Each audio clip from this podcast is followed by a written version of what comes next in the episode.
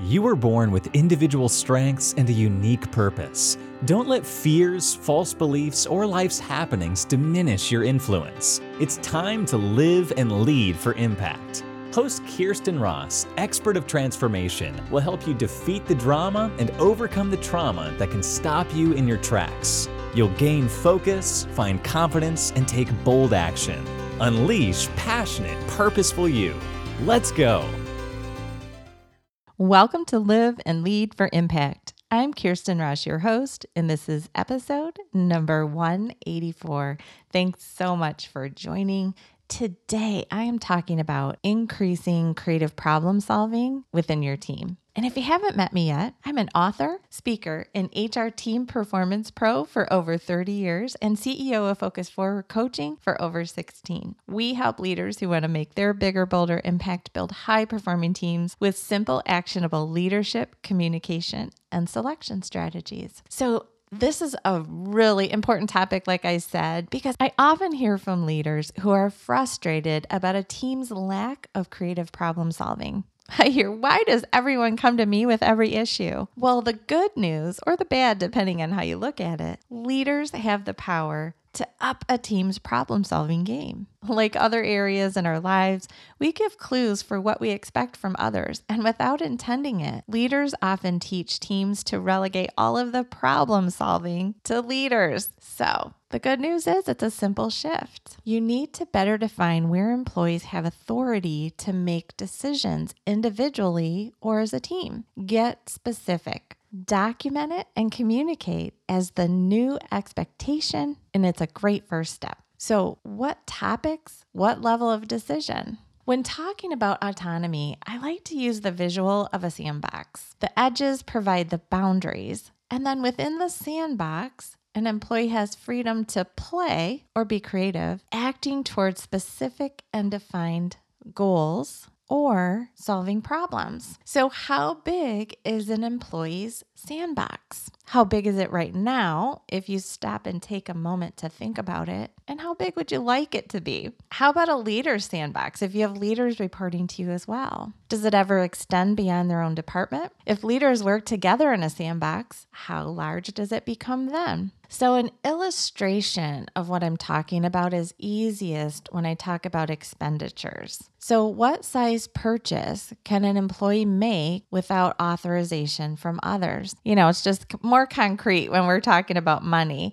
So, again, think in terms of a sandbox, and the money is the boundaries. So, an administrative level employee, you know, like a clerical, maybe they'll be authorized to sign a parking pass or sign for food for an event. So, autonomy in specific circumstances or, you know, a maybe lower level amount you know, enough to purchase flowers for a meeting, things like that. Now, a director or a VP, on the other hand, will have autonomy over a certain amount with less specificity about the circumstance. For example, maybe you'll assign criteria or already have this that they're allowed to authorize payment of an invoice up to 3000 or 10000 at Zappos, for instance, a customer service employee has complete creative freedom so their sandbox, to solve a customer issue or fulfill a request up to a specified dollar amount. It's either a 100 or a $150. So there's the side of their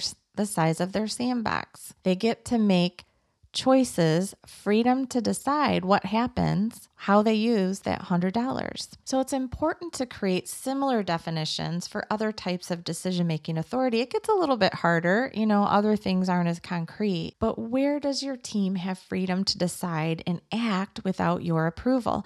Again, this is a great time for self reflection because what are the experiences that you've created for them around this? If you haven't specifically defined it, have you been teaching them? Them to come to you. And the ways this can inadvertently happen is a challenge happens, maybe someone took creative license to fix it, and then you were disappointed with the outcome and you shared that with them. Maybe you even said, Hey, check with me first. So, what happened is the team learned that if a challenge arises, go to check with the leader first, you are disappointed. So it's an important exercise to do. So again, we can unintentionally create an experience for others where they assume what we would like to see. Uh, their ultimate goal is to make us happy.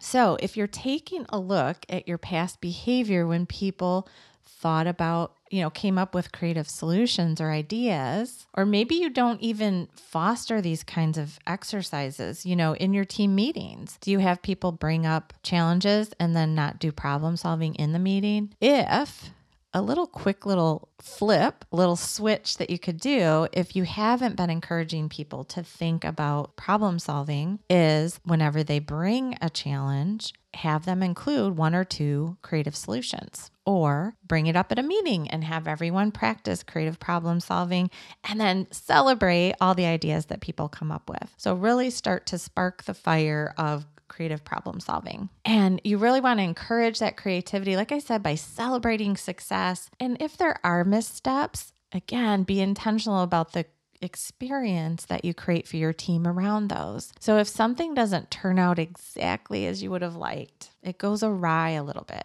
You really need to still celebrate the fact that they took initiative and found a creative solution, and then use it as an illustration for hey, next time, how could we do things a little bit different? But from a place of encouraging and lessons learned, and hey, this is the way we do things. You know, sometimes we have mistakes happen and then we just learn from them and it's okay. Versus having someone feel like they're in trouble. So, missteps are an opportunity for a tweak and food for thought for next time, but no negative consequences that would ignite fear in the entire team for taking creative action in the future. So the goal is to take a look at how you're overtly defining autonomy. So, communicating it, documenting it, where are there opportunities for them to have license, freedom to act? Encourage creative problem solving and generate a culture that celebrates it, and you'll have more time for the fun stuff in your business before you know it. I'm Kirsten Ross Fogel. I hope this helps. Thanks so much for joining. And hey, if you haven't already signed up for my seven keys to building your high performing team with confidence free masterclass, definitely go grab a spot. Space is limited. Go to defeatthedrama.com forward slash HPT class which stands for High Performing Team Class. So it's defeatthedrama.com forward slash HPT class. You can also find the show notes for today along with that link by going to defeatthedrama.com, click on the podcast tab, and going to episode 184. You'll find a summary of everything I talked about today. In the meantime, get out there, make your bigger, bolder impact, and thanks so much for all the important work that you're doing in this world.